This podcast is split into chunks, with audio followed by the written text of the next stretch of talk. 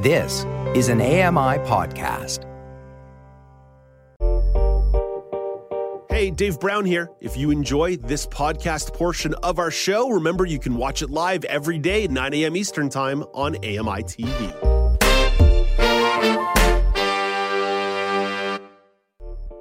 Good morning. It is Friday, February 16th, 2024. Welcome to Now with Dave Brown, coming to you on AMI TV. I'm Alex Mythin for Dave. Let's hit those horns and go.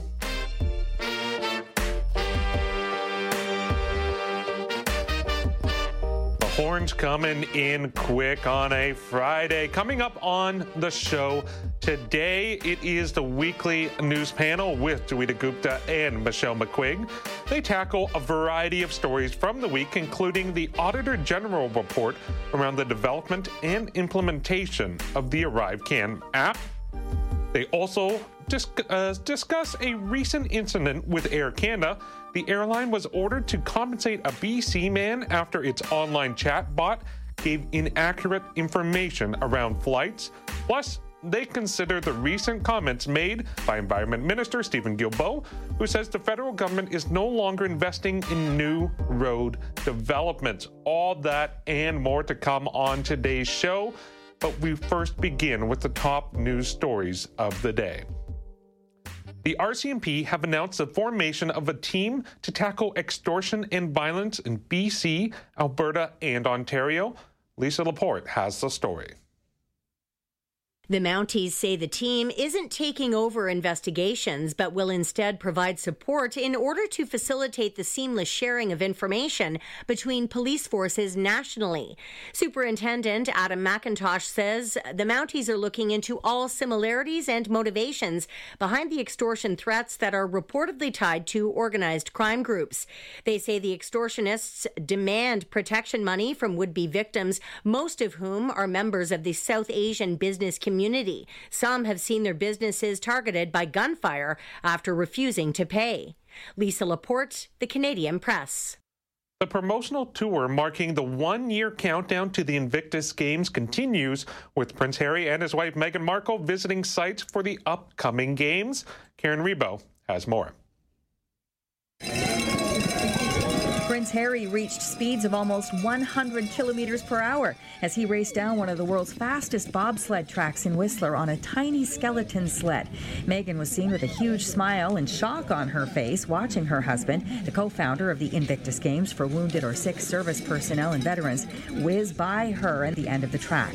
Cowbells rang out as the prince finished his run before he took off his helmet and said, Everybody should do that. He tried out sit skiing the day before and today, they'll be in the other co host city of Vancouver, where they'll meet athletes at a curling rink. Karen Rebo, The Canadian Press. In international news, same sex marriage is now legal in Greece. Tom Rivers has a story. Activists celebrating as the vote was announced near the parliament in Athens. Among them, Nancy Papathanassiou. It's very important for mental health. You know, discrimination, it is one of the most, the most pervasive, actually, factor, uh, risk factor for mental health. Greece, now the first Orthodox Christian nation to legalize same-sex civil marriage. Opinion polls suggest most Greeks support the reform by a narrow margin. Tom Rivers, ABC News at the Foreign Desk. Reports from Russia claim that imprisoned opposition leader Alexei Navalny has died in prison. Karen Chamas has the latest. Russia's prison service has said that imprisoned opposition leader Alexei Navalny has died. The federal prison service said in a statement that Navalny felt unwell after a walk and lost consciousness. They said an ambulance arrived to try to rehabilitate him, but he died. There was no immediate confirmation of Navalny's death from his team. I'm Karen Chamas. And finally, we're going to end on something a bit lighter, and this will also be the subject of our daily poll today. Chocolate chip ice cream popularity is melting, according to a new survey. Daria Albinger gives you the scoop. You may scream for ice cream, but probably not chocolate chip. The International Dairy Foods Association, and yeah, there is such a thing, says the flavor is no longer among its top 10 ice cream flavors. The reason? Tastes change as our palates get more adventurous. Now vanilla studded with plenty of dark chocolate chips, a staple at places like Baskin Robbins and Howard Johnson's for decades, is taking a back seat to things like cookie dough, salted caramel, and banana pudding. Daria Albinger, ABC News. And now it is time for our daily polls. Before we get to today's poll question, we have the results from yesterday's poll where I asked you, how do you feel about the rise of AI generated voices in content? 6% of you said ba- uh, good, 72% of you said bad, and 22% were indifferent. We had a few different responses uh, to the poll on Facebook. Tony wrote, bad. It takes jobs away from people. Leona commented, bad. What is our fascination with fakery? Philippe wrote in, I would love to hear these audiobooks so much more with some human narrations, especially with some really great sound effects and with some great dramatic and theatrics, uh, theatricals human narrations. I don't know if AI would be good enough for all of that personally, but it would be fun though. Over on X, Studio Brock wrote in, I voted good and I'm fairly positive on AI overall. I watch lots of AI generated content, and it's really impressive how it allows a single creator to make something involving multiple characters. It won't replace the human touch, but it should lead to more accessible content. Thank you all very much for chiming in. They're all great points. We now have today's daily poll where I'm finding out from you, has to relate to that ice cream story. What is the most overrated ice cream flavor? I know it's February and we're talking ice cream, but I felt it was relevant. Is it vanilla? Is it chocolate? Is it cookie dough or is it other? And if you write in, if you vote other, you need to make sure you leave a comment so we know what your choice is. Let's welcome in John Lepke and Laura Bain to get the inside scoop from them. John, what is the most overrated ice cream flavor? I have to say it's vanilla. I am a fan of the variety of flavors that folks like Ben and Jerry's come out with.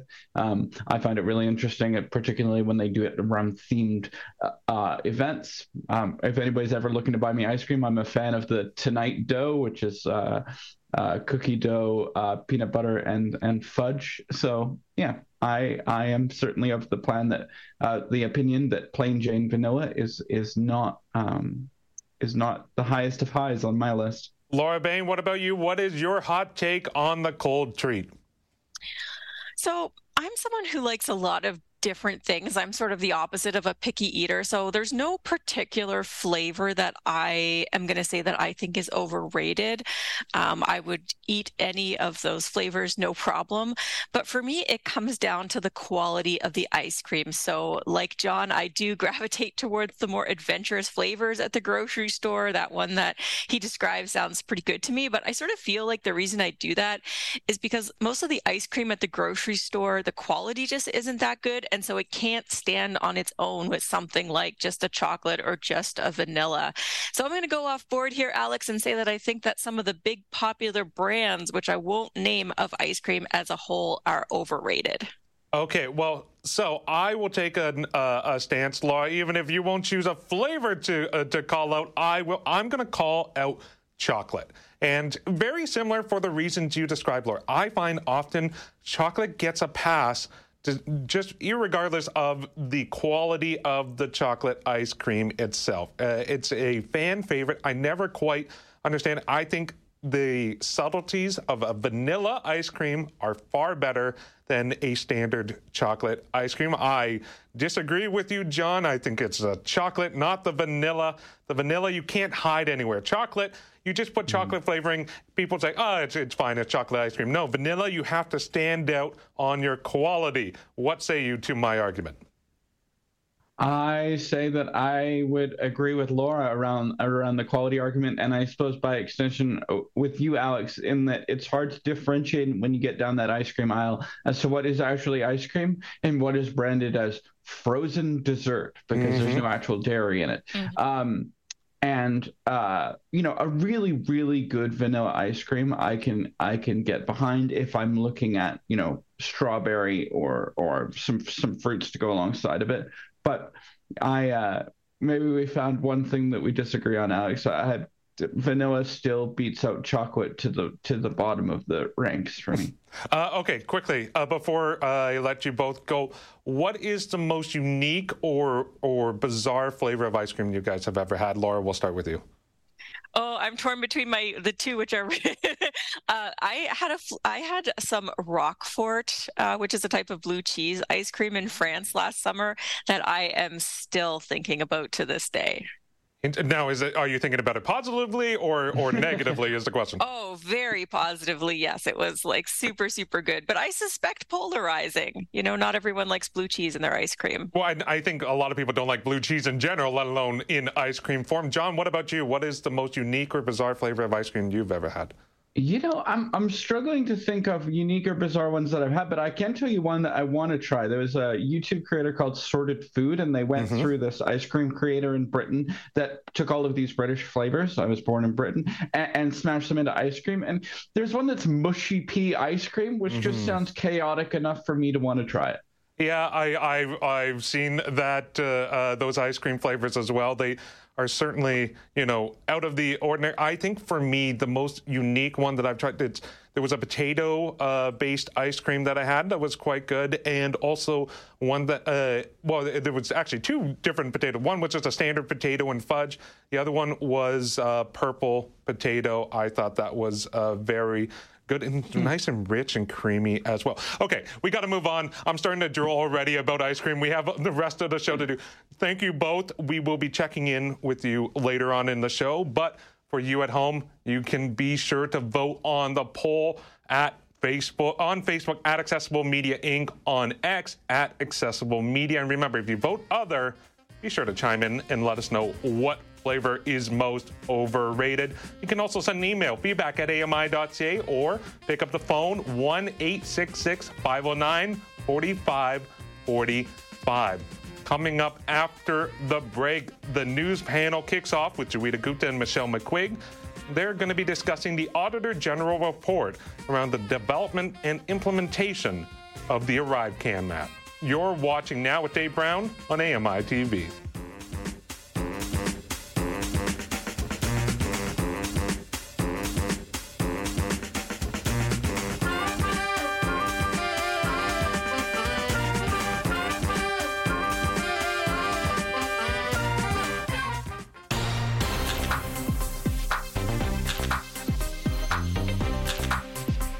Welcome back to Now with Dave Brown on AMI TV. I'm Alex Mike. You know what that sound means. It's time to assemble the weekly news panel. So let's welcome in our panelists, jo- uh, Joeita Gupta and Michelle McQuigge.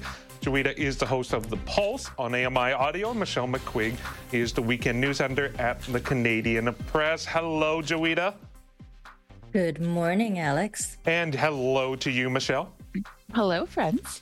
Okay, so our first topic has to deal with uh, the uh, Auditor General report on the ArriveCAN app. Auditor General Karen Hogan found gross mismanagement during the development of the app, and here's what she had to say.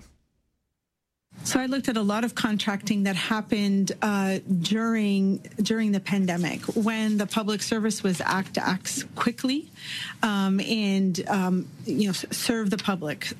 Uh, this would probably be the the first example that I've seen where there is such a glaring disregard for some of the most basic and fundamental policies and rules and controls.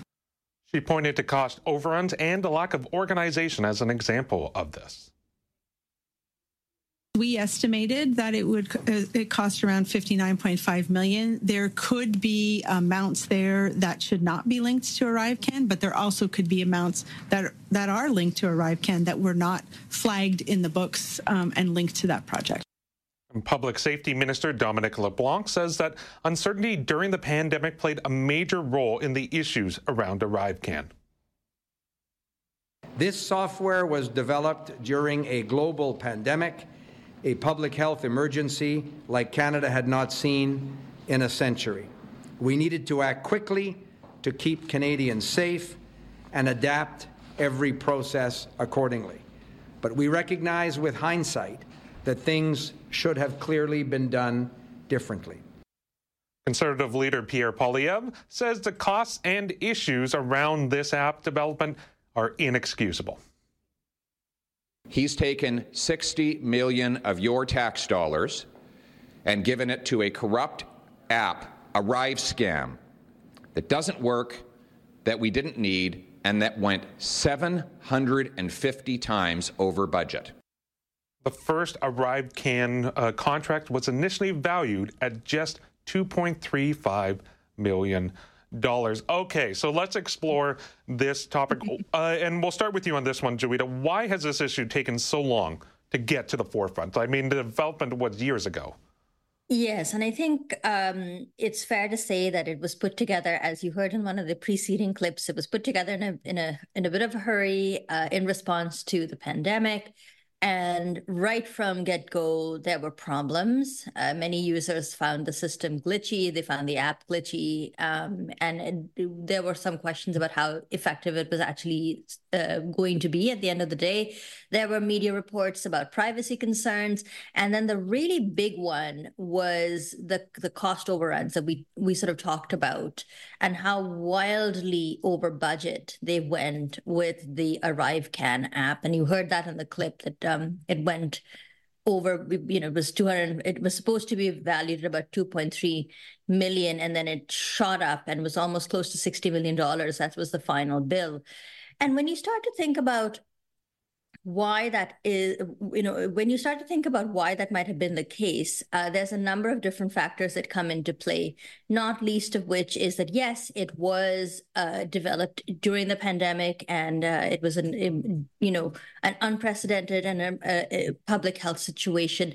But at the same time, it does lead into some larger questions about why it took so long and and and and, and why things went off the rails to the extent that they did in November 2022, the opposition parties got together and um, and and and asked the Auditor General to conduct an audit. And I guess it's taken about 15 months for the audit to wrap up, and that was complicated too because uh, yeah. there wasn't a lot of documentation. There were a lot of gaps in data. Um, things that should have been noted and documented weren't noted and documented. So you have all of these problems that have come uh, to the forefront with ArriveCan.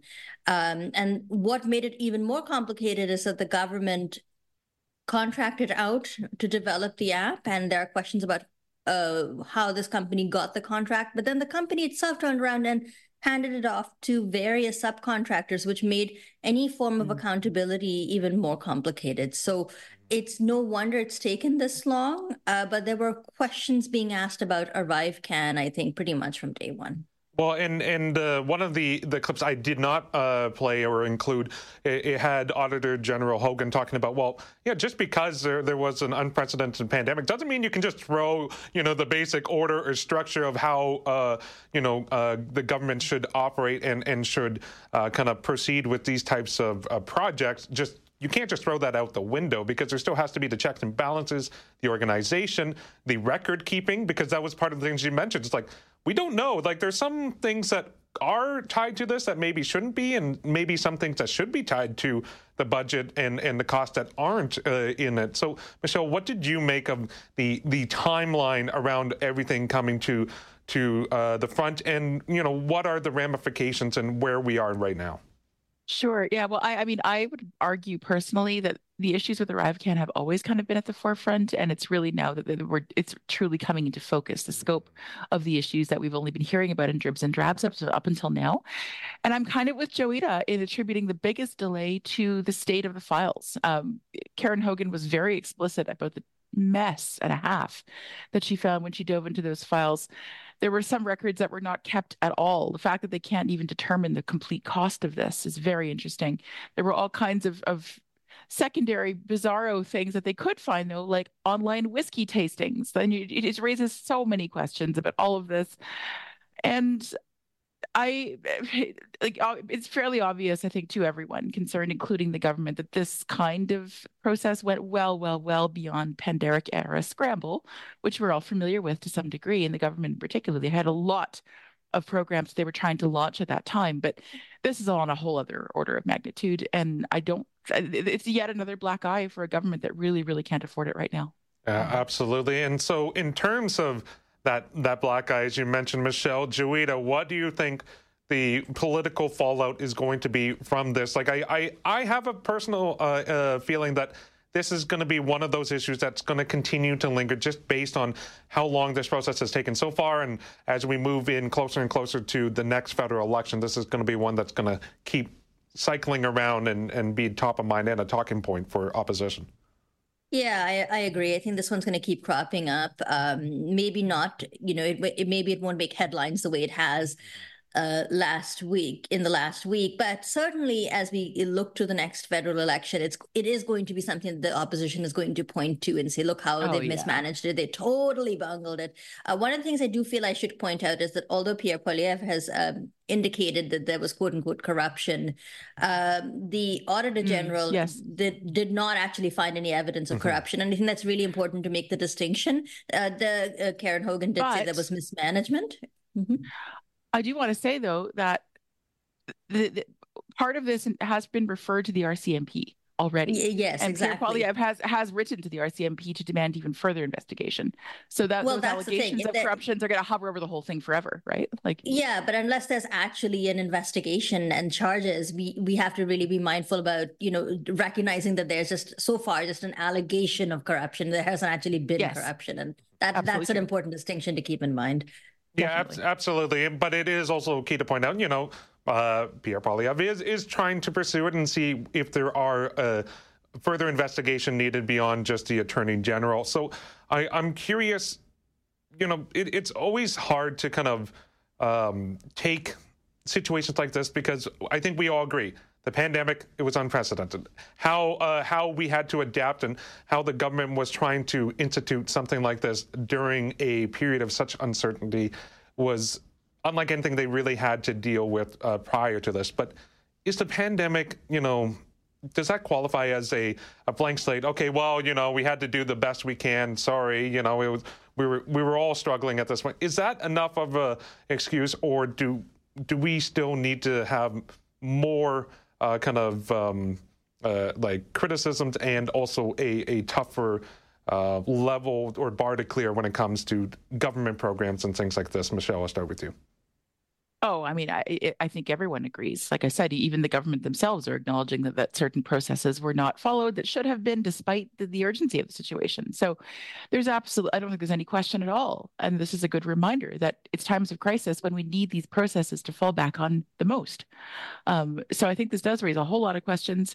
And for those who are who have the thought that these are government agencies that are generally apolitical, I would remind that there is a minister responsible for procurement and all these processes, and things like sole sourcing contracts fall directly within that purview. So there absolutely is a political aspect to this, and I do I do think that it's it's fair to hold the government accountable for failures of process, especially in a way during crisis times. Obviously, there's ways to streamline these things and and and there will be some degree of, of, of scramble and, and things that might fall through cracks in a, in a very urgent situation like that. But this is really at times like this when processes can offer roadmaps that clearly were not even followed in this case.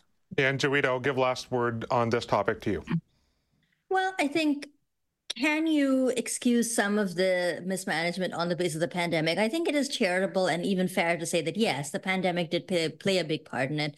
We know that it was a massive disruption. You can even argue it was an unplanned disruption. Uh, all of that itself raises questions as to why we don't have yeah. more robust uh, emergency planning for things like this, right? Like, um, I'm still brought back to something my husband said when the pandemic first when the first lockdowns came into effect, you know, March 2020. And I said, gosh, I totally didn't see this one coming. And my husband said, you know what? It's been about 100 years since the last one. So I think we're kind of due for another big pandemic. And I said, good God, what's wrong with you? you know, um, uh, it, as it turns out, he was right. Um, but, you know, I'm not saying that that kind of speculation should form the basis of public policy. But there is something to be said for the fact that I think we were perhaps a little less prepared for an event like this than perhaps we could have been. So there are lessons to be learned about how to handle a large scale public health emergency um, and, and to recognize that maybe we were a little less prepared than we could have been. But I think the other part of this is the fact that uh, it is worth investigating why this was bungled quite as badly as it was. And I think the reason it was bungled was because of um, an ideological bend in government to really uh, lean on public public private partnerships. So imagine a scenario where you had uh, the app uh, developed in house and you hired people to you know to to um to develop this app and there was some accountability then i guess to the deputy minister who was in charge of procurement. What you have right now is this you know musical chairs or this revolving door of people. You're not really sure who to be who to hold accountable. Do you hold a company accountable? Do you hold its subcontractors accountable? And i think there are some hard questions that need to be asked about this allergy that we seem to have about involving government. Um, because it would have been possible to not only build, you know, develop this on the cheap, uh, according to some of uh, the findings from the Auditor General, the daily per diem to develop this app was about a thousand dollars. But had they done this internally, it would have cost us about six hundred and seventy-five dollars. Mm-hmm. So that would have been a huge saving right out the gate. But then there would have also been clear lines of accountability and transparency. I think, apart from sort of pointing fingers at the liberals and saying, gosh, you really messed this up. Uh, I think we also have to, as a society, ask some deeper questions about what exactly we're doing when we say that public-private partnerships um, are the way to go forward when we're dealing with projects of this nature. And maybe there is a role to play for, you know, maybe we do need to move away from this conveyor belt that we seem to have, where it's like you know people in public office become lobbyists become you know involved with the private sector and then they go round and round in circles and as taxpayers we're the ones paying for this um, this desire to keep involving the private sector when we may have in this instance been better served given that this was some developed in the public interest we might have been better served if the app had been developed in-house by the government very good. Okay, we will leave this conversation here for now. But coming up after the break, Joeita Gupta and Michelle McQuigge will react to a recent incident with Air Canada. The airline was ordered to compensate a BC man after its online chatbot gave inaccurate information about flights. You're watching now with Dave Brown on AMI TV.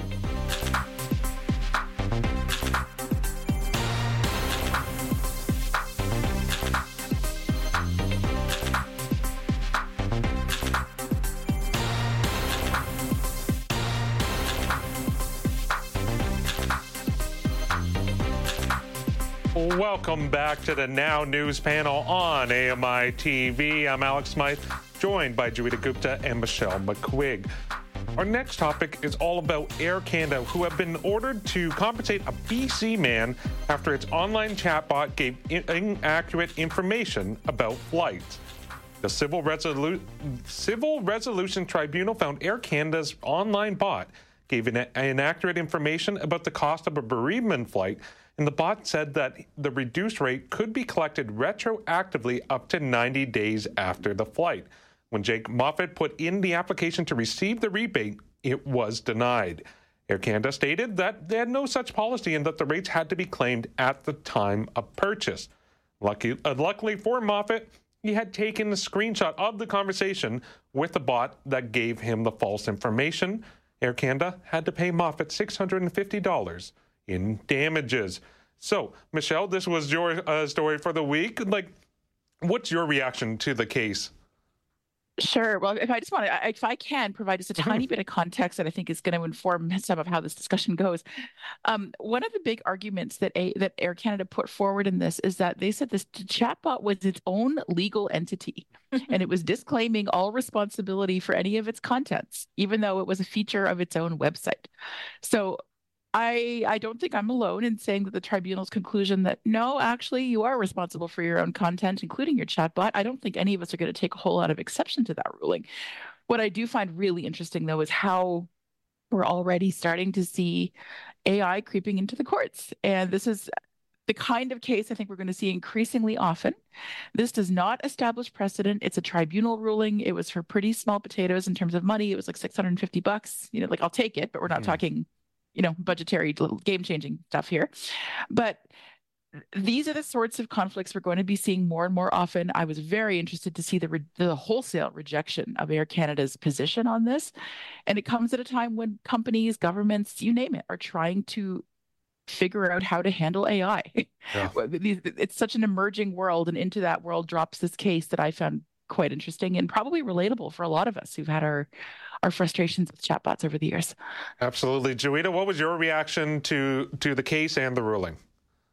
Well, I think my reaction is twofold. I agree with Michelle. I think part of the, the what makes this story interesting is the novelty of uh, artificial intelligence and the fact that it is uh, one of those rapidly expanding technological fields, and our laws and even our thinking, have, frankly, hasn't really caught up with it.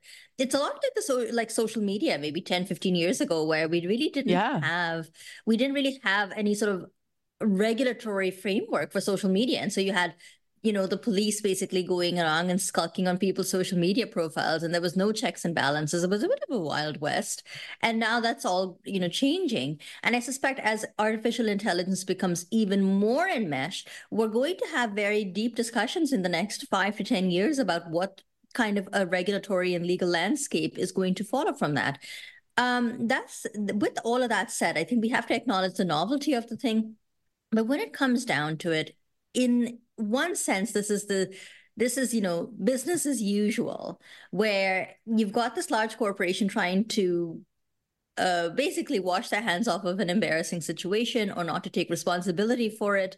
Uh, but it's really, in essence, no different from a scenario where you had a customer service representative or maybe a, a worker on a retail floor um, maybe mistakenly provide a customer with information that contradicts company policy. Well, if that comes to light, it doesn't matter what the person on the floor told you or what the CSR on the phone told you.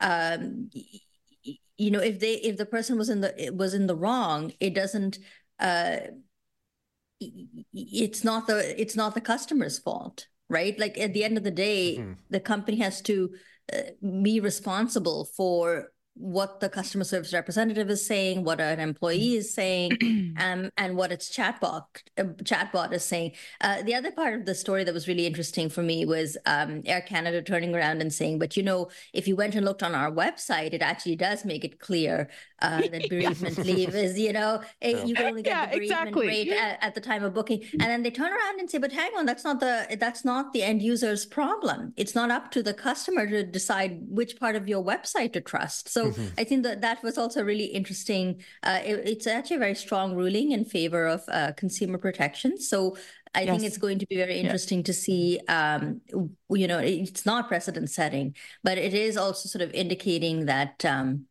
we don't have a lot of uh, of regulation when it comes to artificial intelligence. But in essence, we're still dealing with a David and Goliath kind of situation, and those stories are always fun to talk about. Well, and, and the thing is too, and as I pointed out, like the the one thing that really made the difference was the fact he had screenshots of the conversation. If he didn't, mm-hmm. then Air yeah. Canada would have just said, "Oh, well, no, you clearly, you know, our chatbots have this information. This is how they do it. They they're they're going to give you accurate information." It was only that you had clear proof of, of the uh, the wrong information being presented to the customer that he they actually had a a fighting chance against Air Canada. I, I like it fascinates me that of all the positions that you could take, that Air Canada's like, yeah, no, our our uh, features of our website and our own like information dispensing chatbots, they're not actually associated with. They're their own thing. Like, I and, and, you you made a great point, uh, Joeita. It's like it's the same idea of having like a customer service rep in a store. It, would be ridiculous to be like, oh, I went uh, and talked to a salesperson at your store. Well, they don't actually work for us. They're their own person. They just happen to be there yeah, selling our products and sharing information, but they're not with us. Even don't don't look at the shirt they're wearing. You know, uh, uh, yeah. Michelle, like dive a bit deeper into this. Like this is just bizarre, right? To try to make that argument. It, I mean, I, it certainly struck me as as that way but but, but at the same time we, we live in a world where corporations are considered a legal entity so th- there's lots of wiggle room in these definitions there always has been uh, air canada of course does have a pretty strong track record of of trying to protect its own interests in these sorts of cases when they arise. Um, but it definitely did strike me as a novel argument, just especially in light of the tech itself. Uh, as we see more and more generative AI entering our society and our lives, um, trying to treat the chatbot differently than it would a customer service rep, because I don't think Air Canada would have had the the the nerve, shall we say, to to forward that argument if the conversation in question had taken place with a human. Um, but the fact that they did try to roll this one was interesting because I'm sure that there will be cases that do go to court, perhaps with even bigger corporations, that might try something similar. And in a world where we don't have any kind of guardrails on this, um, that is a bit nerve wracking, I think, for for many of us.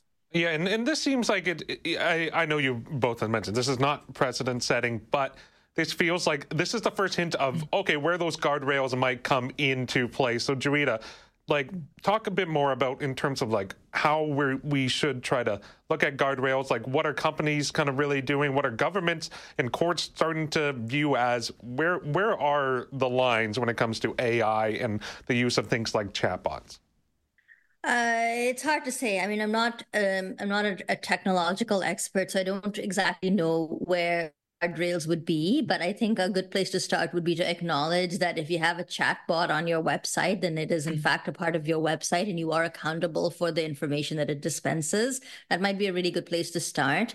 Uh, but also, you know, finding ways to verify the information that I think there should be some responsibility on, on the uh, entity or the company or the corporation that is making use of a chatbot to uh, do some quality control. Like, you know, if you pick up the phone and you sort of talk to a customer service rep, you'll get that little message that that says this call may be recorded for quality control purposes. And I think that there will be some expectations that if companies are going to increasingly rely on our AI uh, as an alternative to actually hiring real people to do customer service work, mm-hmm. then there is um, a corresponding responsibility that companies have to ensure that the information given out by artificial intelligence uh, and uh, is actually accurate. So whether that means going in and then conducting tests, whether that means doing uh, routine quality control, I think those are going to be some of the basic things.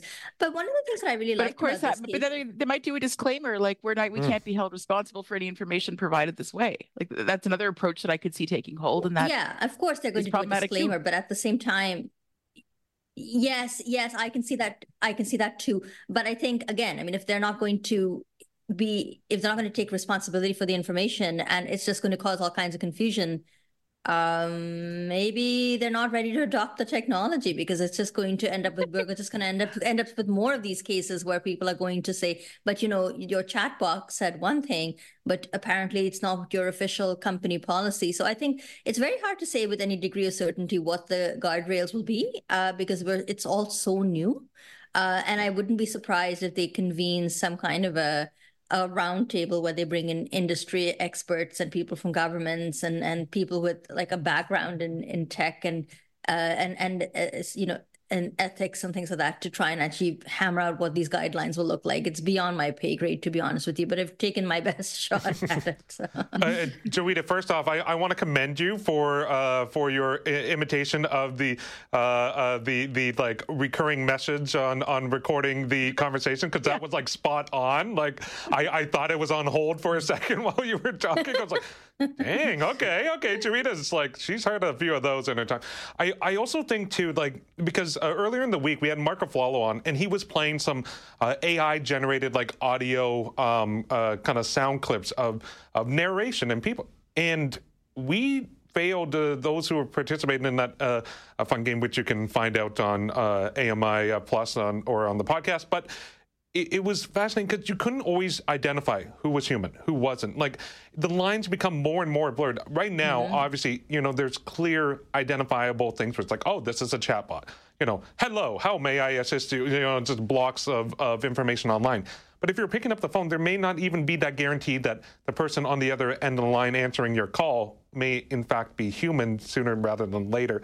Michelle, what do you make of the ideas around these like these guardrails, like how th- this technology is rapidly expanding so quickly, and how eager te- uh, different uh, companies are are to adopt it?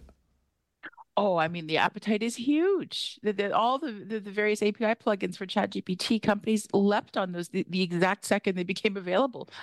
I think the appetite is very much there, but also so is the, the need for these guardrails. And you do, in, in fairness to, to most institutions, a lot of them are scrambling to put them in place and began and began doing so within months of ChatGPT really sort of putting AI on the map in a mainstream way. Um, but and I, ha- I have to say though, I'm with Joeita. This is not my area of expertise by mm-hmm. any means. There are literally entire firms of people who who can handle this these sorts of questions much more intelligently than I can.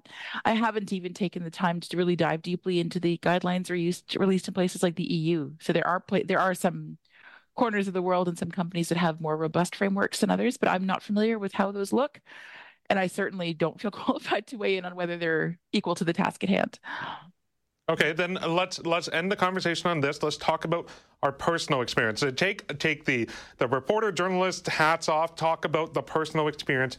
Joeita, what is your personal experience with chatbots, and do does this kind of ruling and how this situation play out raise concerns of engaging with them in the future or, or how you would engage with them in the future? Well, I think it's unavoidable. Um, like I said, I think many companies are looking to the bottom line, and more and more because it's um, you don't have to pay a chatbot. Uh, I think we are that is the future of customer service, um, and we're seeing. I think it's unavoidable uh, to have to engage with them, and chatbots are you know becoming ever present whether it's in the classroom or in customer service or you know in in other facets of life. Um i don't have too many complaints and i don't have too many um, good experiences. It's kind of just there for me. Um, but I also recognize that at this stage, if I did get information from a chatbot, my instinct would be to try and double check it just to be on the safe side. But that's mm-hmm. just my mm-hmm. skepticism talking. Uh, but I recognize that many people would not. So I think the the need for some kind of of of uh, you know the need for some kind of uh, uh, regulatory framework and also the need for for companies to take account to, to take some note of the chatbot and to take note of what information is being dispensed by the chatbot.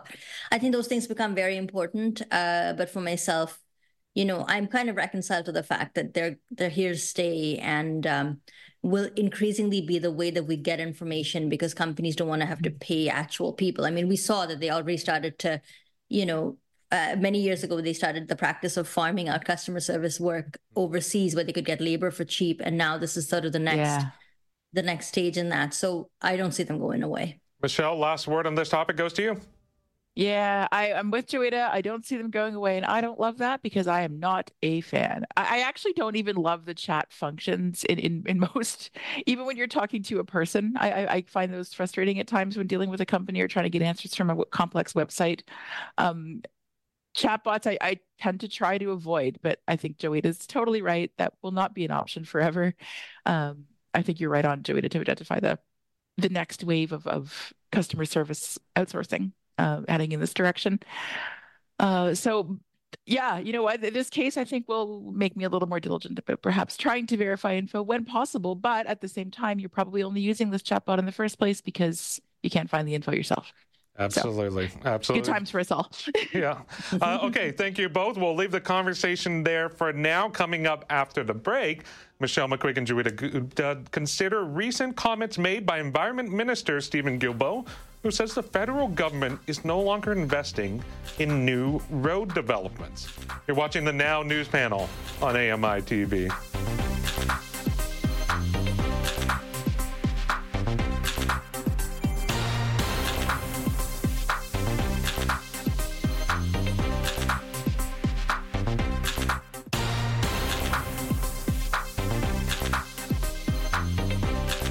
Welcome back to the Now News panel on AMI TV.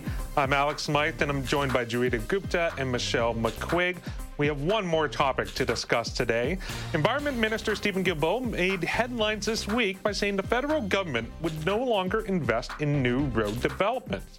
He said that Canada can achieve its social, economic, and human development goals with the current road network. Pressed by reporters and members of the opposition later in the week, he clarified that he referenced that the federal government would no longer fund or support large road developments.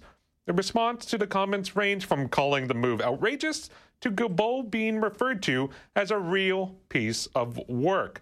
Now, there are several planned and proposed road developments in, in and around the country. The future of those projects are now on uneven ground following these comments. So, Michelle McQuigge, we'll start with you on this one. He did clarify, you know, his position. He he he did follow up when he was asked by reporters, by the opposition and press, that he he should have chosen his words maybe a bit more carefully.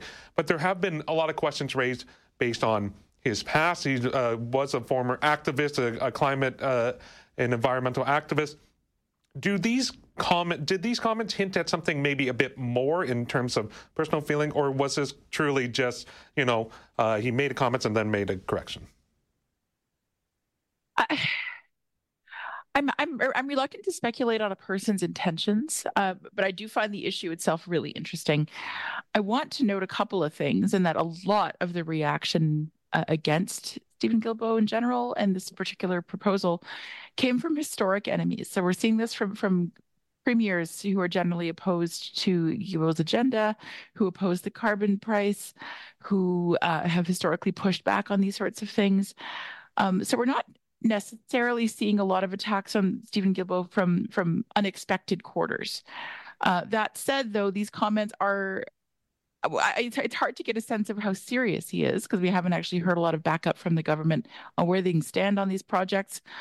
Um, we are facing a housing crisis, as we all know. We all know that the infrastructure around big cities uh, cannot necessarily support the number of people that we have even now, never mind those who may come once the housing is built. Uh, we have First Nations who are increasingly concerned about the state of their ice roads in the winter, and that falls directly within federal purview. Uh, there are lots of projects, infrastructure, and you know, rail and, and bridge projects, for instance, on the go at the moment um, and there clearly is a need for that. So it, the comments for, about the the the current feasibility of the network kind of jumped out at me, and I'm a little surprised not to see more criticism marshaled along those lines rather than sort of historic people who don't who, who have a different stance on the environment than this minister does. And Joeita, what did you make of the comments, the reaction, and kind of where this this potential position could could lead the government? Well, I mean, uh, we don't know too much about the policy at the moment, but it sounds like the comments made by Steven Guilbeault might have been a little more, uh, maybe not as, maybe, they, well, he concedes they weren't as well thought out as they could have been, uh, but maybe they're a little bit more extreme sounding than the actual policy. Um, I mm-hmm. think we will find that when the we know the details, it in in all probability uh, will be a little more nuanced than that. Um, there are, as Michelle very pointed out very astutely, um, some very complicated conversations about the road networks um, in Canada that need to be had, uh, and yet there are equally complicated conversations about the environment and climate and uh, the dependence on um, vehicles that also need to be had. So it is yes, an interesting topic yes. to talk about. And I think what is interesting for me in the story is in the lead up uh, to the election. Again you know opposition looking for any and every opportunity uh, and you have to to uh, criticize uh, the track record of the government. You also have all the traditional sort of opponents of climate policy as michelle pointed out only to willing only quite willing to jump on the bandwagon here as well. Uh, so you do have Steven Guilbeault, who sounds a little bit more like an activist and less like a cabinet minister. And I think that, if anything, is the only failing that he could be accused of, which is you're not really thinking through uh, the repercussions of saying things without fully considering the ramifications mm-hmm. like you know you're not just an activist anymore. You have you you have this past of you know i don't know climbing the cn tower and and having other climate related political action but that was then and this is now. And when you're a government when you're speaking for the government of the day you have to maybe be a little more nuanced in your thinking. And i think that's the extent of criticism that you can actually level against him. And it'll be very interesting to see uh, if he continues to retain uh, the environment portfolio moving forward because yes he has this track record on the environment but he's also become something of a lightning rod and that's something that the liberals will have to oh, yeah. with moving forward. Yeah. And, but people who but people who back climate policy are very happy with with his performance more than than environment ministers past under this government. So it, yeah it, it is going to be a really difficult political question. And and I, it's worth noting that that portfolio did figure into this announcement too. He did say that rather than investing in road projects, the government he'd like to see the government investing more in public transit, mm-hmm. and that's something that, mm-hmm. as Joeita raised earlier, uh, is is another very very critical piece of this because the fact is that his mandate is to address climate change and yeah. this is one way to do that and I, I wanted to kind of have a bit of fun and pose this question because I, I think it's you know it's, it's one worth worth asking and worth considering. Is it possible that we we could just not build any new roads or any roads like this isn't going to happen, right? Like we're still going to be no. developing roads and connections, right? Uh, Joeita, we're we're not stopping the development of new road networks. I, I think if you look at any election in Canada, anywhere, whether it's local uh, municipal elections or you know federal elections often a big piece of any campaign a big part of anyone's platform is you know getting this road built mm-hmm. or getting this yes. road expanded you know we'll have a quadrillion different lanes you know um, and unfortunately the way things have broken uh, have have come down and the, the, the our sort of legacy in canada is that it is a very heavily dependent on roads and roadways and so uh, it's a very big part of our political life to have debates and discussions about building roads. And it is inconceivable at this stage to, to, to think about a scenario where we don't have any new roads built. With that said, I think there is a there is a nugget of it, it is a really bold idea. Mm-hmm. I don't in theory, it's a really bold idea. I think in practice, it's a little bit harder to pull off because you've got parts of uh, Canada that are still very remote, especially Indigenous communities where uh, you don't have those transit uh, connections. And you know, getting transit built is a whole other oh yeah, yeah. disaster. it can be multi years, lots of wrangling, lots of squabbling. Uh, so I don't see roadways going away, but I think it is an interesting conversation to talk about how we actually expand um, our rail network and other forms of. Uh, uh you know, you can't not build roads and also not have other forms of transportation available. So if you want people to use roadways and vehicles less, so you feel that we have enough, then the real really interesting question for me to ask is, and what well, what what next, or what is the alternative? We we know that there's um there are population centers that uh, need uh, greater public transit and access to you know quality public transit. But then there's also parts of canada where you don't have as much population but they are remote and far flung um, and often the only way to get to a community is is a road. And it may not even be feasible to have a you know a train for example. So these are complicated questions, I think. Um, but from a political standpoint, it's very hard to envision a campaign where you don't have the inevitable discussion about roads or highways. And Michelle, last word is going to go to you. Like we're, we're having roads still, even if we want to invest in, of course, in, in, even if we want to invest in public transit. I mean, it, it takes like a fraction of the time to build a road network than it would to develop a whole new uh, transit, public transit, alternative transportation network, right? I, I mean, I, I don't, I can't weigh in on that because I'm not completely sure, but I, I certainly know that it, it's the government, the federal government is not the only person or the only entity that can fund road development. In response to this announcement, Doug Ford put out a tweet um, that took a bit of a shot at Guilbeault, but also said, you know, he's not interested in building roads. I am, and I will do so with or without federal money. And and that's is something that the Ontario government has made a lot of investment in is, is road networks. There's several highway projects on the go. Um, some of them are kind of controversial, but never, nevertheless, they are proceeding. And yeah, it, it, the federal government is not the only one who can order road networks mm. built. Of course, we're still going to have roads. Like provinces, yeah. uh, as Joeita said, they're crucial parts of political campaigns. They're, I don't know to what degree private enterprise can be involved. Of course, we're not going to stop building roads. Yeah, well, and, and, and, and of course, we don't even we, we don't even know what this federal policy will look like. So. Yeah. Yeah. That's a fair point. That's a very fair point. Thank you both so much. I would love to keep talking, but we are out of time. Joeita, thank you. Have yourself a wonderful day. Thank you very much. Michelle, thank you. Have yourself a wonderful day. Same to you. Take care, everybody. Yeah, that was Joeita Gupta, who is the host of The Pulse on AMI Audio, and Michelle McQuigge is the weekend news editor at the Canadian Press. Coming up after the break, we have the regional news update, and Brock Richardson stops by for Sports Chat. You're watching Now with Dave Brown on AMI TV.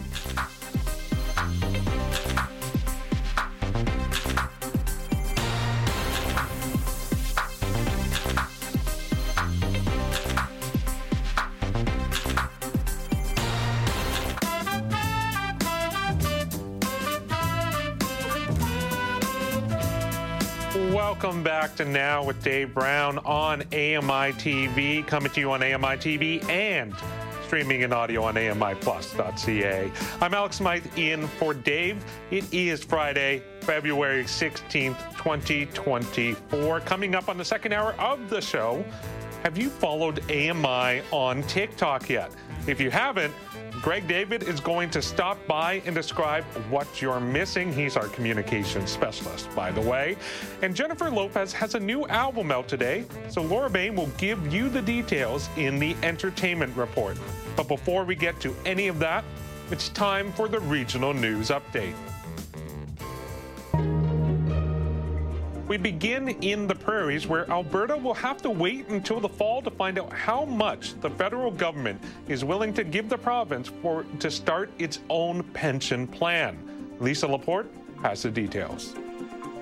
Finance Minister Nate Horner says they've been told Canada's chief actuary plans to strike a panel this spring to explore how much Alberta should get. He says an expected final calculation is supposed to be delivered in the fall. Premier Danielle Smith's government is urging Albertans to consider a provincially run pension plan, saying the province's strong financial position and young workforce would deliver better benefits than staying with the CPP. The province is relying on a report that says it's owed 53% of the entire CPP, a calculation critics have called wildly overblown. Lisa Laporte, The Canadian Press. And now over to Ontario, where the London Police Force is facing scrutiny for attending a SWAT challenge event held in Dubai. The force worked with Russian special forces at the event. John Kennedy has more.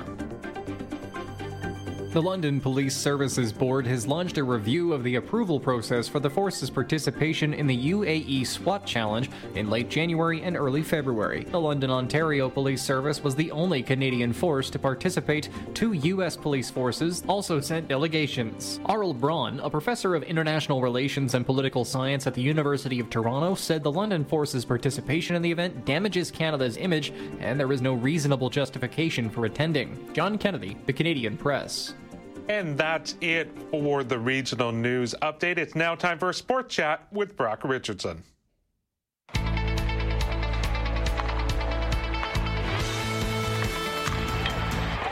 Brock, you wanted to kind of follow up naturally, segue from our conversation yesterday into today. I'm sliding the rock your way. What did you want to talk about?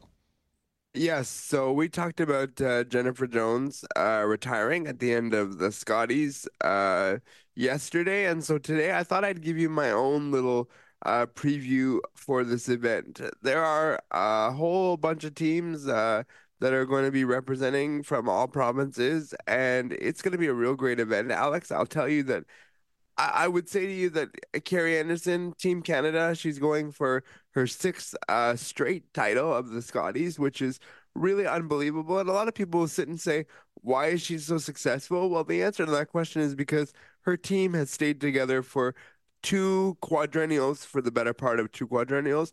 And because of that, they've just been able to gel and do really good things. And I think they're going to be the favorite to win. I would also put in the favorite list uh, Rachel Holm Homan from Team Ontario. She has not won since uh, 2017, 2018, somewhere in there. Uh, so I'm looking for her to have a really good tournament as well. I would say Krista McCarville from Northern Ontario will be another team you should look out for. And my real dark horse for this tournament will be Laurie St-Georges from uh, Quebec. She this is her third Scotties that she's coming off of, and she's really really young. When she came, she was really really young, and now she's getting the the whole. I'm getting the feel for the Scotties, so I expect her to have a really good event. The unique thing about this event, Alex, is that it's divided into two pools of uh, of eight, and so you play lots of games, and then top four from each pool will cross over to the other pool. You bring your record with you, and then you play the four teams that you have not played from the other pool, and then you make up from the final eight, you make up the top four, and we play in the playoffs. So this is going to be a great, great event that you can catch on TSN beginning tonight. It's in Calgary. Uh, Alberta, and it will go all the way through to next weekend. So great event coming up. I got a chance a couple of years ago to go to the Brier, which is the men's event, and it's a really, really good event to go to. Curling Canada does a wonderful job in putting together these national championships. Well, and, and the thing too, it's just the quality of competition eh, within Canada when it comes to curling. It is so impressive because you essentially get some of the best teams in the world that are competing against each other, and they may not even be, you know, the representative team for te- uh, for Canada, but the quality of the competition, the the high level stakes that each of these teams have to put up and, and, and fight against is always so fascinating. I, I'm a very casual curling fan, if that, Brock, but I always know that when the tournaments of hearts comes around, it's like, this is going to be some of the best curling you're going to see all year round. I would even argue, and I mean absolutely zero disrespect to the people around the world that play curling. I would argue that this is the toughest national championship out of the world. I think, to your point exactly, there are four, five, six, seven teams that I couldn't I could name here in Canada from different provinces that could win this event. If you come out of this event and you're winning, you are really poised to take on the world, and that's why you see so often Team Canada do so very well because they've already been through the grind of of doing this. And I think another thing that Curling Canada does is they put it close enough to the, the, the World Championships where there's only about a two week difference between uh, when you finish to when your World Championship is. So you're really primed to do this. And some people will say, ah, yeah, but you burn the athlete out. No, no, no. You want to go on your high. And I think they do a really, really good job. And these teams are so skilled and so talented that they know when they need to take their rest time and to make sure that they're 100% for not only the Scotties, but the World Championships themselves. And another, so that is coming up this weekend. So that's in the immediate future. But another story caught your attention, Brock, about looking further down the line, and it has to do with baseball. Yeah, uh, this one uh, was a bit weird to me. It came through uh, my group that I have for uh, the neutral zone, and somebody posted it in our group. and And the first thing I said when uh, they said Rob Manfred was retiring in four years, the uh, commissioner, I said it's a good thing they gave us advance notice of four years. I, I don't know why the announcement came out. I, I recognize that when this news thing happens, you're going to report on it, but it's four years down the line. He's not retiring until uh, uh, four years from now. So it's weird, but sure, I guess we can look into the future and say who's going to be next. Alex, what I'd like to see for baseball is is somebody a bit younger that comes in and maybe injects that uh, fresher blood into the sport. I'd like to see a younger commissioner come and take the game sort of by the horns and build on what Rob Manfred's done because I think Rob Manfred's done a pretty pretty good job in sort of uh, mixing in some of the new generation of baseball fans versus the old. I think for a long time they stuck into oh this is an old man's game and now with the rule changes they've they've done a good job and I'd like someone to piggyback on what Rob Manfred's done, but I'd like it to be someone younger to sort of appeal to that younger audience, in addition to not forgetting about the people that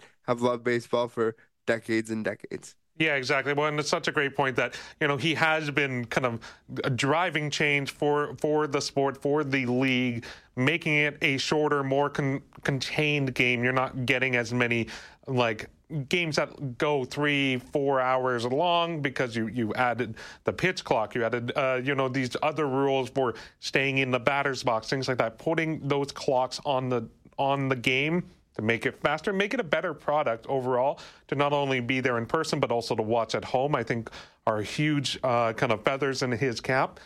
I I think the role of commissioner is such an unusual one that it, it can be a real challenge trying to identify what you need from a a successor, like how you really want to impact the game, and and not only that, but when you're the commissioner, you're working with all these team owners. You you you essentially represent them in the sport, so you need them to be able to buy in on whoever's going to take the reins as commissioner. They may or may not like the idea of going younger, Brock. Who knows? Time will tell. There's four years still. There's going to be plenty of conversations, plenty of names will come up between now and then of who should be the next commissioner. But until then, let's let's uh, uh, say goodbye for the week. Have yourself a wonderful weekend, and you'll be back on Tuesday chatting with Dave. Yes, thank you so much, and have a great long weekend, everybody out there, and you as well, Alex. Thank you very much, Brock. That is Brock Richardson at the Sports Desk. Coming up after the break, we got the weather story of the day with John Lepke, and uh, Laura Bain will stop by to talk about Jennifer Lopez and her new album dropping. She has all the details. You're watching now with Dave Brown on AMI TV.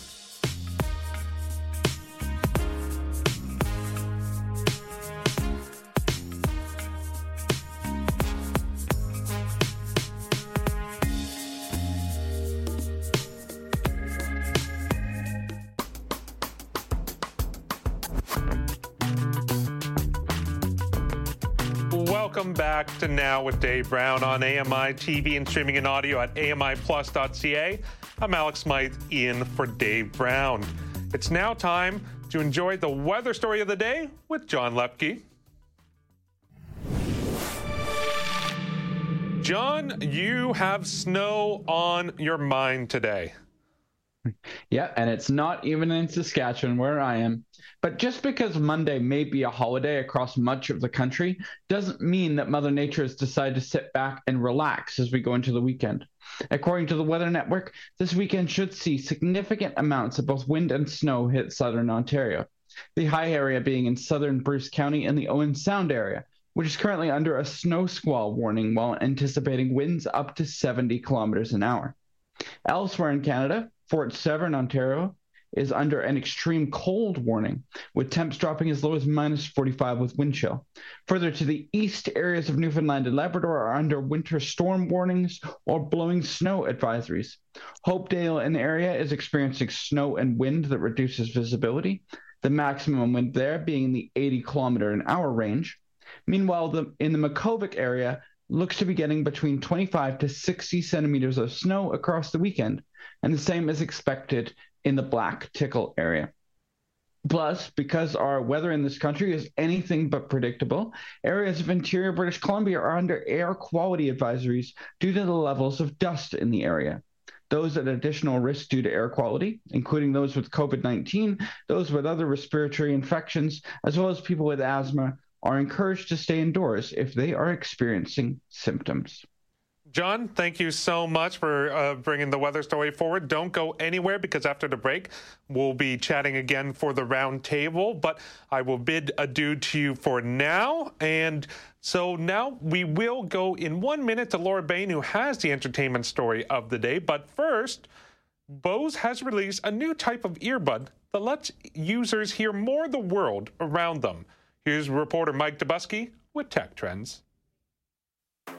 From ABC News Tech Trends, many modern earbuds offer a transparency mode that lets in a little bit of outside noise so that you remain aware of your surroundings. But it doesn't always sound as natural as if your ear was just widely open. Wired contributor Ryan Waniata says Bose's new ultra open earbuds aim to get around that by leaving much of your ear open. So they have a barrel on one end, and then it's all connected with a little silicone curl. And then on the other end is uh, what I've described as sort of a serpentine housing for the speakers themselves, and then that fires into your ear. As for sound, don't expect the same quality as buds that seal to your ears. They're not going to have the bass response and they're not going to have the intimacy. But when you compare them to other open earbuds, these are among the best, if not the best I've heard. But you're going to pay for it. When you're paying $300, most people probably want that as their everything earbud, and I think that's very difficult for open earbuds to become. With Tech Trends, I'm Mike Dobuski, ABC News. Thank you very much, Mike. It's now time for the entertainment report with Laura Bain. Laura,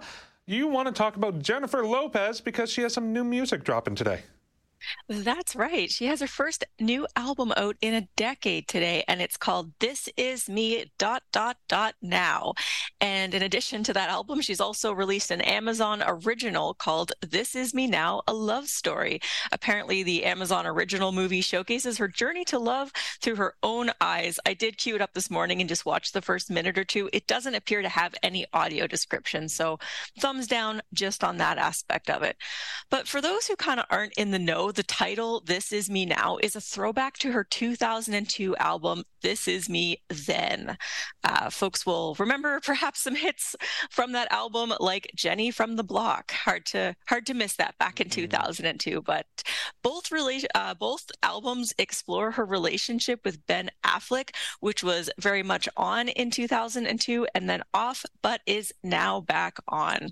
So I brought a clip from the lead single of this new album. It's called Can't Get Enough. Let's give that a little listen.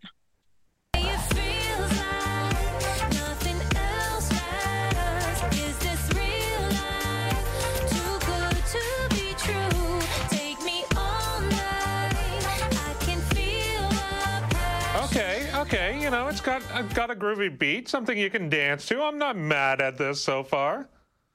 okay, you're not mad at it. Now, are you a J Lo fan, Alex? Would you say? I, I can't say I would be a J Lo fan. I, I typically pop has never been my genre of music. I respect it. I respect the uh, ability to not only be a singer, uh, a fabulous singer, fabulous dancer, and an actress as well. Like having to to balance all those things and be successful at all of them. Like you know, I, I'm a fan of what she is able to do. Mm, just maybe not a fan of the uh, any specific things in general. What about you, though, Laura? Yeah, you know, I'm sort of in the same boat. I've never been a huge fan, but I definitely appreciate her talent and appreciate what she does. I gave this album sort of a quick initial listen this morning, and I think fans are going to be really happy. Um, personally, there's an earnestness to it that I really like. So it's got tracks on it like Dear Ben Part Two, and this time around, I, maybe a tell all of their relationship isn't the right way to put it, but there's definitely like no cloak and dagger about what the album is like. And I sort of I like that vulnerability. Uh, I think there's a hopeless romantic vibe to it. Uh, I'm I'm happy for Bennifer, but I, I think this is going to go up there with like top ten worst albums maybe to listen to if you've just been dumped because it does have that really positive about love kind of vibe to it. Well, absolutely. I mean, like that's kind of the thing. Is you're not going to be listening to like you know upbeat uh, love or pop songs if if your uh, your relationship is on the rocks or you're you're dealing with a breakup. No, but I, I find it kind of endearing you know? You know where she is uh, like where she stands you know what she's feeling. She's writing about you know the the relationship the joy that she's feeling the love that she has and you know you can appreciate that. Someone wearing their heart on their sleeves and, and sharing their expression with the world. So you know i'm i'm all in favor of that Oh, absolutely. Now, I know I've got to get out of here, but I just want to let people know that she's also announced a This Is Me Now tour, which will have two stops in Canada Toronto on August 2nd and Montreal on August 6th. And pre sale for those tickets happens on Tuesday. And uh, Laura, one more thing. I, I want to kind of uh, explore this question with you just uh, uh, briefly, but like in terms of when an artist is really kind of expressing a Uh, like how do you feel when they they really dive into a specific kind of emotion or feeling for the the course of an entire album? Like this one's really about love and relationship. Like are you the type of person like oh i want to explore this entire album i want to give it a, a thorough listen or it's like i'm going to pick and choose a song or two that i can take away and listen to you know for the next little while or are you going to listen to it cover to cover yeah, interesting question. And I think you could probably even go so far as to call this a concept album. I don't know. Maybe I'm off on that, but I, you know, listening to it this morning, I think maybe you could. I like it. And I think uh, people don't usually listen to music that way anymore, like listen to a whole album through. But I appreciate when an artist has crafted something that way. Now, that being said, I do think this has very much that pop vibe where you can listen to it track by track. But I, I like music that is not superficial. And and I wouldn't, even though this is pop, I wouldn't call it superficial. As I say, I think there hmm. is really a vulnerability in this album, and it has very much that J Lo sound from 20 years ago. But there's sort of subtle ways in which you can tell, you know, the passage of time and the age that has come into it. And I guess the the other thing is too, if it's uh, these albums are dropping ten years apart, I guess we have to then wait ten more years for an, another uh, album album to come out about uh, how the relationship is going with her and Ben. Well, fortunately, Alex, or or unfortunately, I'm sure that the tabloids will keep us informed about everything that is happening with Bennifer. That is very true. Thank you so much, Laura. Have yourself a wonderful weekend. Yeah, thanks, Alex. You as well. Okay, that is Laura Bain with the entertainment report. We want to hear from you at home as well because th- today I want to find out what is the most overrated ice cream flavor. I said it was chocolate. John Lepke said it was vanilla. Cookie dough is also on the list. And if you want to go off the board, you can choose other. Just be sure to leave a comment and let us know which one it is. The poll is available at Accessible Media Inc. on Facebook, at Accessible Media on X. You can also send an email, feedback at ami.ca, if you want to give an even longer deep dive into ice cream and flavors or something else with the show. Be sure to send an email or give us a ring.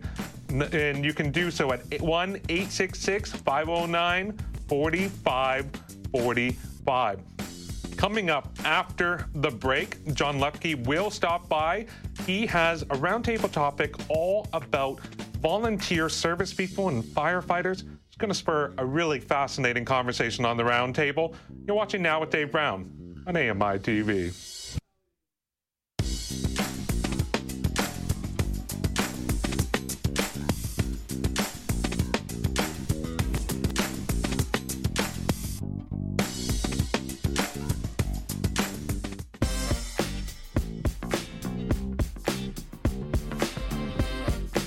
Welcome back to Now with Dave Brown on AMI TV. I'm Alex Smythe filling in for Dave, who will return on Tuesday. Uh, before we welcome in Nisreen Abdelmajid to join in on the roundtable, let's say hello again to John Lepke. John, hello again. So you hello. have a you want to discuss volunteer firefighters, and you had a story that really caught your attention. Absolutely. So, in many parts of the country, particularly in rural areas, if you're calling a firefighter, you're often calling a volunteer. However, this setup can also extend to cities with a widespread population. On Thursday, as reported by Arthur White-Crummey at CBC, a proposal was supported at Ottawa City Council that would see 500 volunteer firefighters reclassified as part time employees. The motion passed at the committee level and will now go to the full council for a vote next week. This change would see firefighters become eligible for vacation and pension benefits. One of the councillors involved in the proposal is also keen to join the fire volunteer firefighting force if the city's integrity commissioner allows it. So, to start off with, Nisreen, what do you think of this possible change?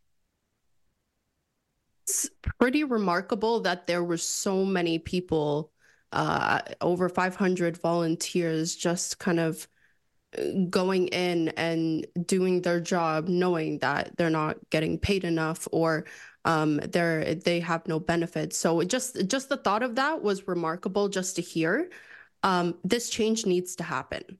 It's uh, if it if this change doesn't happen, it's like saying their job isn't important enough in my head that's just that's just how i put it so this change needs to happen it would be uh, great that this would happen uh, i think a lot of people would benefit from this well, absolutely, and and the thing too, it's like this is when it comes to emergency services. I I've always been of the mind there should never be any type of volunteer position. Like we, this is one right. of the uh, most important kind of aspects of our society. We should be uh, supporting and funding, you know, all emergency services because they are so vital that when there are times of crisis, when there are times of need, that these are the people you're relying on. And if they're volunteers and they're really not getting that support, they're doing it, uh, they're sacrificing so much let alone within the risk and dangers of, of the, the role itself, but just financially, the, there's all those types of uh, questions that raise. So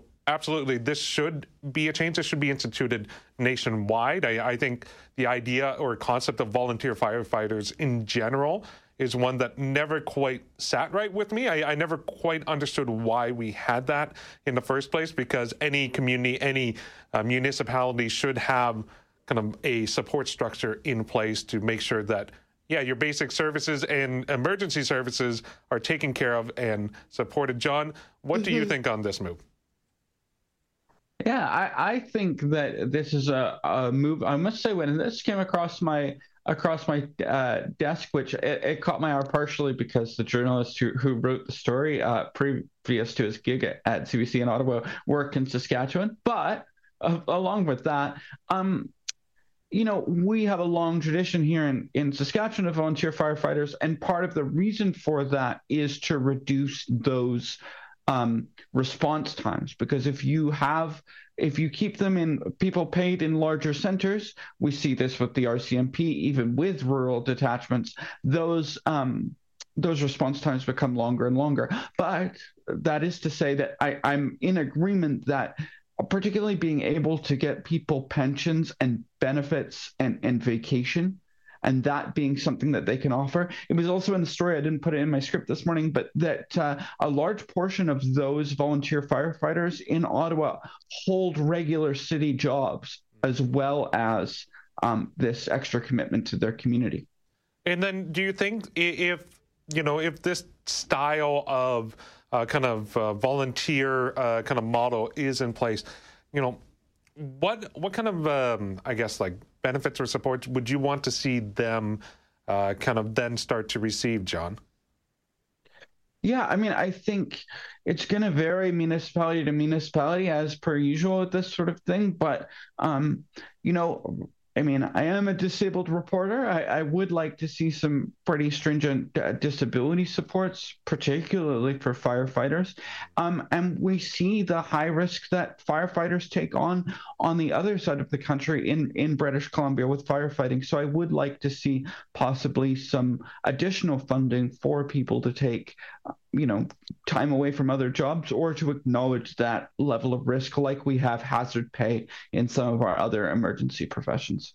Well and nisreen like to me this always seems like you know th- this should be a no-brainer. Like there this should be uh, mm-hmm. we, we should have the funding all around. Like but I, I also appreciate the point john that you had made where you said like you know a lot of the times this is to reduce uh, response times. A lot of these uh, volunteers are already in the the city uh, in other positions. Like in term, what would you also like to see done, Nisreen, when it comes to the volunteer firefighter program or or the the kind of um, emergency call up situations like this? Well, you brought this up. Uh, it, this should be a no brainer. And I think there should be benefits. There should be vacation. There should be disability benefits as well as uh, as what John pointed out as well. Um, there are a lot of benefits to making this change. Why? Because if there isn't a change, I feel like it's very discouraging. Uh, people aren't motivated enough to even continue this volunteer, especially that they're they have other jobs to um, continue on, right? So I don't think there should be a question about it. You're you're relying on these people. These people are on demand. You're you you you need these people and and I think that's pretty important to point out. They're they're not regular workers or I don't want to say regular workers, but I want to say that they're not not important enough to question oh do you think they should have benefits or not do you think they should have um, enough pay? Do you think that? No, no, there's no question about it.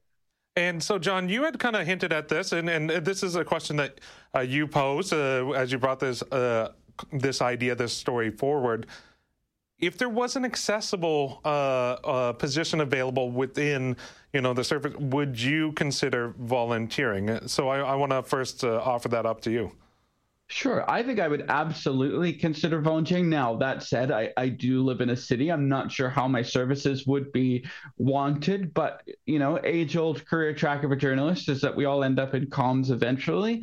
Um, I could see myself doing some of that communications or, or marketing or, or recruitment work within our volunteer um, firefighting sector because for me, it, it, it's a public good um, in a way that some of the other um, you know, firefighting is unlike our police force a lot of the times is fairly apolitical. Right. Um, and so I, I, I, could see myself um, being able to support uh, our firefighters in that way. Well, and, and the other thing too, like I know a couple of firefighters in my life, and it seems that of all the emergency services, firefighters are the the most appreciated and the least divisive of the three pillars of emergency response from policing, uh, uh, first response, ambulance care, and then firefighting. Firefighting they they get the the the easiest time in interacting with with the public. Nisreen, what about you? If there was a position that would be accessible, would you consider volunteering or signing up for the force? I take that position just because firefighting, like firefighters, always fascinated me. However, if I don't see a change, if I see that I'm not being appreciated mm-hmm. enough, if I see that there are no benefits, if I uh, see that there's not enough accommodations for my position, I will step away because it it it does get discouraging. Um, you feel like you're not appreciated enough, even though you uh, are on demand. So I'd still take it, but fade away as it goes. Right. Okay. Well, so let's uh, put this conversation to rest. But Nisreen, I before I let you go, I have another very important question to ask you. It is our daily poll because me and John mm. are in disagreement here.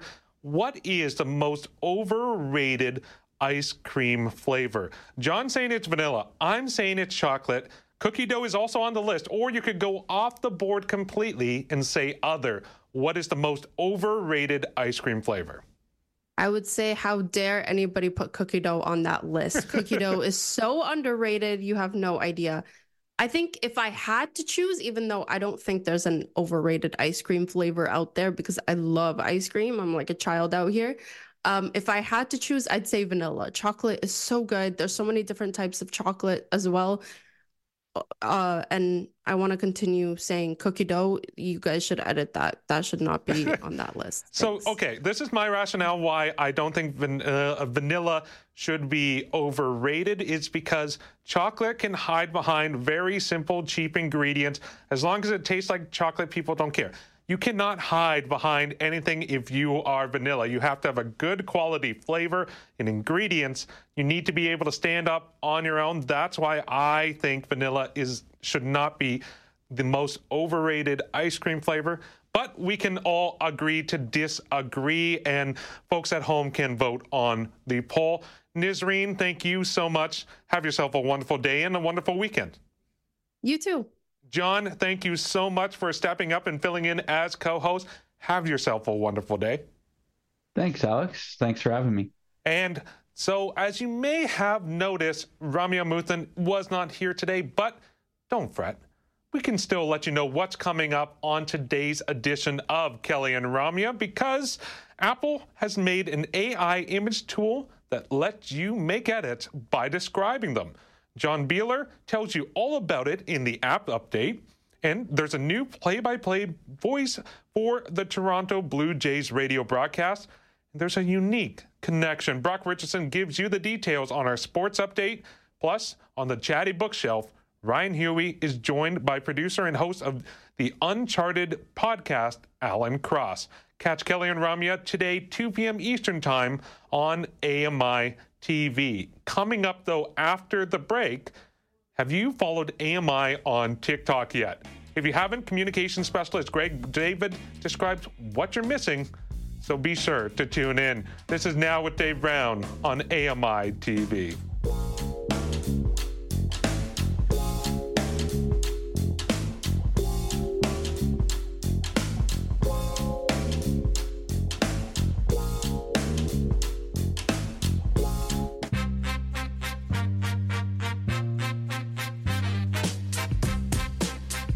Welcome back to Now with Dave Brown on AMI TV.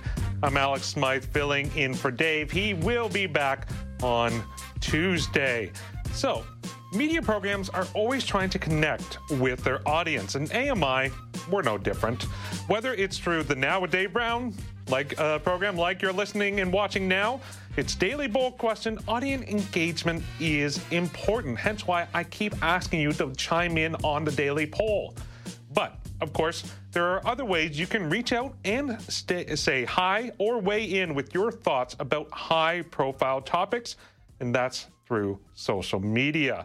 And communication specialist Greg David stops by to chat all about TikTok.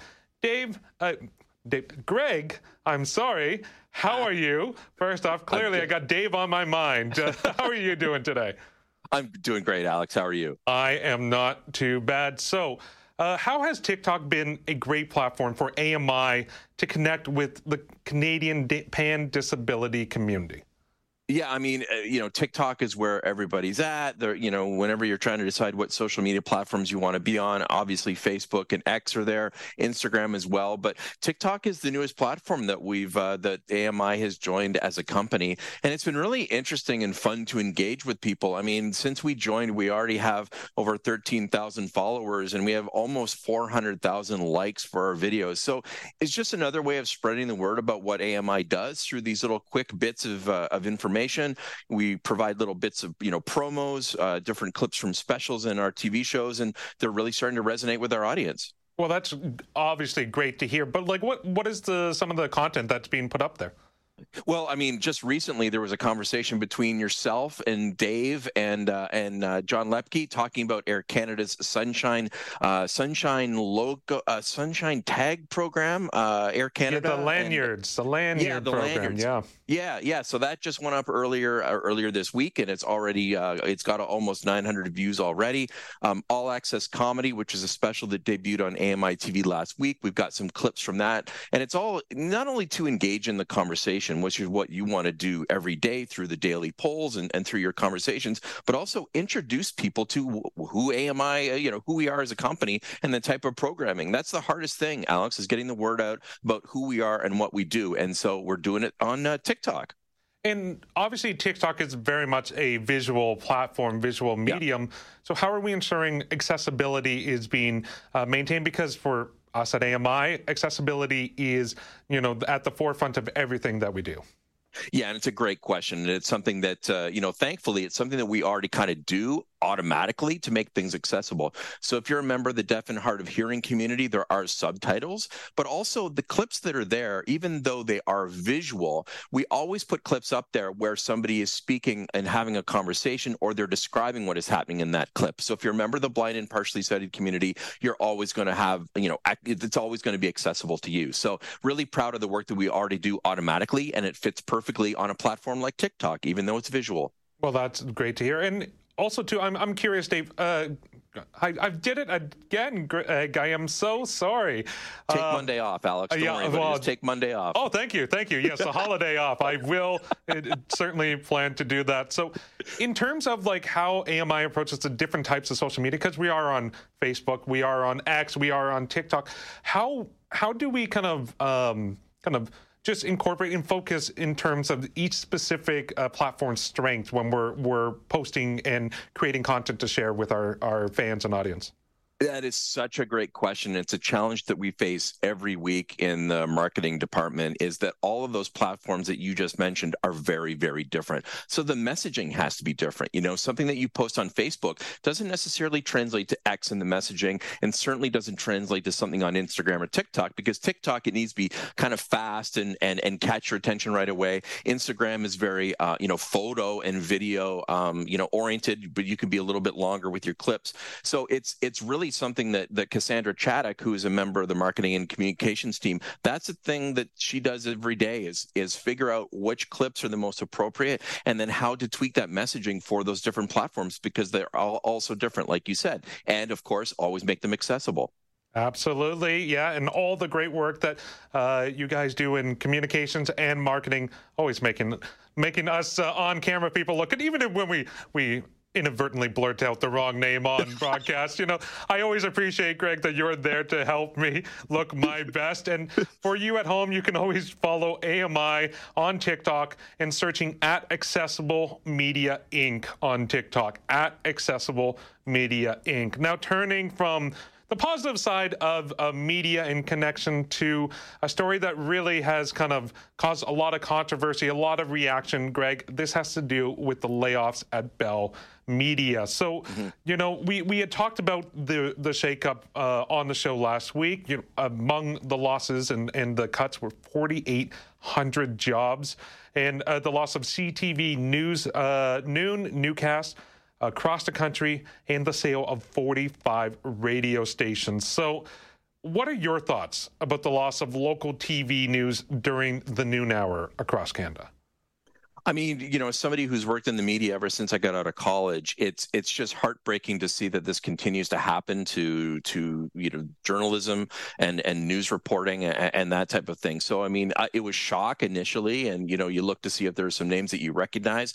But when it comes to noon specifically, I, I mean, you know, for some people, that's the only time that they they are checking out the news is that you're sitting down and you want to know what's happening in your community. Uh, so that's certainly a big big loss when it when it comes to that. I think that sometimes we get caught up if you live in a big city like Toronto, it's or or Montreal or Vancouver, it's easy to say, well, I'm already getting the news that I need. But what if you live in a really small community and you're not aware of what's happening in your own community and you're not on social media and maybe you don't have a newspaper because the newspaper got, you know, is no longer available in your community either you know a noontime uh, broadcast is is sometimes the sometimes the only place that you can get it if you're in a smaller community across this country well, and one thing too, because I, I, when I was coming out of school, I had part of the internships that I would do. It was working at Global News and, and other news outlets.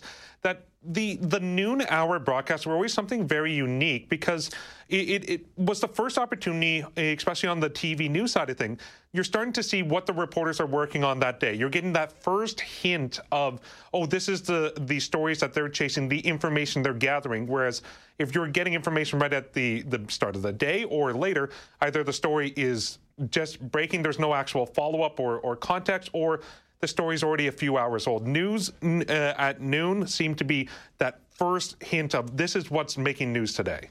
You are absolutely right. It's the preview of what's to come at the supper time and then maybe the late night news as well, because the morning stuff, that's all covering what's happened overnight, right? So yeah, you're absolutely right in saying that the, you know, that's that's the preview of what's to come in your community specifically. Yeah, and, and talk a bit more about like the impact on on communities because uh, uh, one of the positives we did see uh, come out of uh, this uh, these cuts was the fact that a lot of the community radio stations were bought by other corporations trying to kind of keep those afloat or at least carry them on in some way, shape, or form. But what is the impact when news is taken out of local or small communities? I mean, you know, I, I live in a small town outside of, of Ottawa. And so, you know, before that, I was in Toronto. And so it was always about the Toronto news. And it wasn't until I moved here that I realized how important it is to have community news that isn't Toronto based. Um, when I tune in to watch the news um, out of Ottawa, I'm finding out what's happening, yes, nationally and internationally, but they're always setting aside time to talk about what's happening in the Ottawa area. And so, you know, that's the only way that I found out that after a snowstorm, you need to have your car off the road or you're going to get a ticket because they're plowing. That's the only way that you can find out that the Rideau Canal hasn't, you know, frozen over enough that people can be on it safely. Of course, there are going to be people that say, well, you can go to social media for that information. And I get that. But where else can you sit down for an hour and find out about what's happening not only around the world, but in your own backyard? And I think that that's what I think people forget about. It's very easy to say, oh, go to Facebook or Twitter to get your news. But you know, for me, it's kind of appointment viewing to to sit down for that hour, hour and a half, and figure out, okay, what's going on around here that I need to know about in the Ottawa area, the Gatineau area, or right in my small town. Absolutely. How optimistic are you about the the the local stories and and the uh, kind of the the community reporting that that will continue to happen going forward and you know in in in light of the these radio stations and community uh, kind of outlets being uh, bought and and maintained and just more broadly in terms of as the world of news and media coverage evolves I mean, it's a kind of wait and see approach. I mean, you know, as you mentioned already, there are some radio stations that have been that that CTV is selling off that's being bought by local communities in the area, and they say that they're going to keep all of those people employed, and they say that they're going to, you know, keep the the community news going. So I think on the front of it, you know, when you say things like that, I get really excited and, and hopeful as well. But then you know, everyone's been talking about how radio isn't making any money, but where do you draw the line at make? You know, obviously it's important to make money. Um, but that's why I have a job because I want to make some money. But you know, where do you draw the line at, at service and being able to service your community? And I don't know whether social media is the answer to all of those. And, and to say, well, I'll just I missed that, so I'll just catch up on Twitter or Facebook to find out what my news is. I don't know whether that's a viable option to a traditional news uh, television broadcast or a radio broadcast either. And let's let's dive into the social media side of it because, as you say, you can check out Twitter, you can check out X yeah. or Facebook or or even TikTok, and, and a lot of people gather news that way. The yep. challenge is the what news organizations do, what what news programs do. Oftentimes, they they bring in editorial approaches. They they verify, they vet information yep. before before presenting it. That may not necessarily be happening on social media. So, how can folks like balance those issues of getting immediate uh, information, but also identifying and uh, kind of verifying that information is correct? Yeah, it's really really tough because you know depending on who you follow on on X or Twitter or Facebook or any of the other platforms, you know you're kind of getting that one side to the story, and you know especially when you you know if if if you are of the mind that if it isn't what you believe in, then it's fake news. I think it's really really hard to to to fight that. But I think if you really want to find balanced stories, you need to find different sources. So you may follow, let's say, the Toronto Star. I'm just picking that out mm-hmm. out of the air. You might want to go to the Toronto Star and read a story but then you might want to go to the, the Globe and Mail and, and read a story that's that's similar to that about that same topic. Maybe you want to go to CNN. Maybe you want to go to Fox News. Um, you know, check out a few different sources, but you know, to to look for to try and get the information. I think that that's the safest thing. It used to be that you could just say that you could tune into Canadian media and they would tell you both sides of the story. But as we're seeing, the challenge is also the clickbaitness. Uh, you know, people are trying to make the stories really exciting to get people to watch or to click on that link. So it's becoming tougher to do that. So I would say check out multiple sources so that you get a more rounded reporting of the topic that you want to learn more about. Yeah, that that's always such a, a, a great point, and that was something I know going through my media program and journalism program. That was always something, even if you're just trying to source news or information, that was always presented as you should do this because even you know even the best sources and information, there's inherent biases there's there's conscious unconscious biases sure. so having a variety of sources from a variety of locations often serves well. Greg, thank you so much for for bringing these two stories forward. Before I let you go, though, I've been yeah. asking everyone this because it is the Friday of a long weekend. I like to have some fun before we enjoy our family day here in Ontario. What is the most overrated ice cream flavor out there? This is kind of spurred from a, a, a survey that found that um, chocolate chip has been dropping in popularity. So, is it vanilla? Is it chocolate? Is it cookie dough? Or other, we had Eliza Rocco from the control room chime in and saying it should be mint chocolate, should be on the list. She thinks that is overrated. I tend to disagree. My choice was chocolate, but what is yours? Uh, overrated, I would say Rocky Road for sure. Mm. Um, as a longtime, you know, buyer of uh, Baskin Robbins ice cream, I never understood why my dad would get Rocky Road because I can't like chocolate ice cream with chocolate chips in it, but then there's nuts in there too. I never really understood that one, so I would vote for that. And I can say that as the person who posts the Facebook poll, mm-hmm. we've already got some really interesting answers, and I won't spoil them there because I know that you want to talk about it. The conversation will come up on Tuesday, but some really interesting answers on Facebook. So head to our Facebook page and vote on this too. Greg, you always do such a great job. You just tee up the uh, the promotion. You got people to get engaged. It's it's almost like this is your job or something as a communications specialist. Go figure. It's crazy. Out of getting out of college in 1991, it's always been about either promoting myself or something else. So it's just become second nature by now. Greg, thank you so much. I appreciate you chatting a bit more uh, than uh, normal with me. Have yourself a wonderful day and have yourself a wonderful weekend as well. You too. Thanks a lot, Alex. Yeah, that is Greg David, communications specialist with AMI. And again, be sure to sign up on our TikTok account and, and follow us. Tons of great content getting put up there every single day. And you can do so by searching on TikTok at Accessible Media Inc. At Accessible Media Inc. And also remember to chime in on our daily polls on Facebook at Accessible Media Inc. as well, or on X at Accessible Media. Well, as I mentioned, that is all the time we have on the show today, and it's all the time we have on the show this week. We are off on Monday because of the holiday, but don't worry, will be back on Tuesday, and Dave will be here. I, I, briefly just want to thank all the guests we had on the show today Michelle McQuigge and Joeita Gupta on the news panel.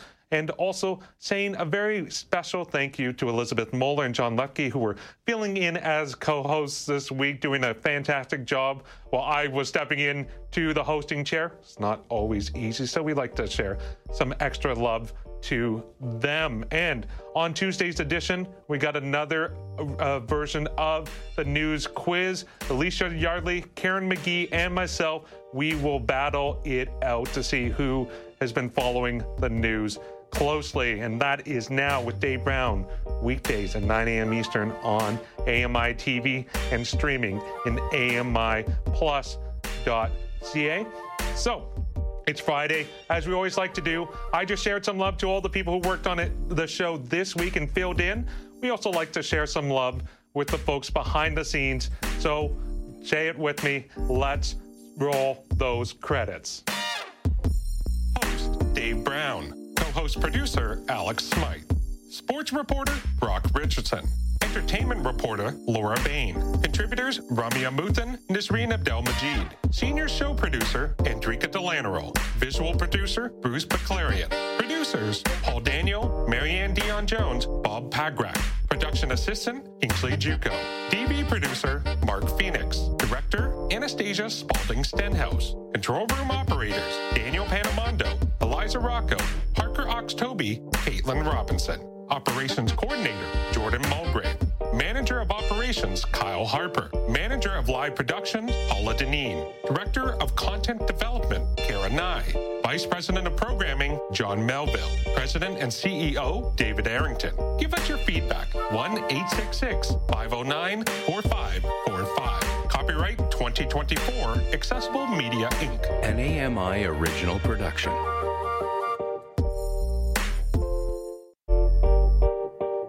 Hey, Dave Brown here. If you enjoy this podcast portion of our show, remember you can watch it live every day at 9 a.m. Eastern Time on AMI TV.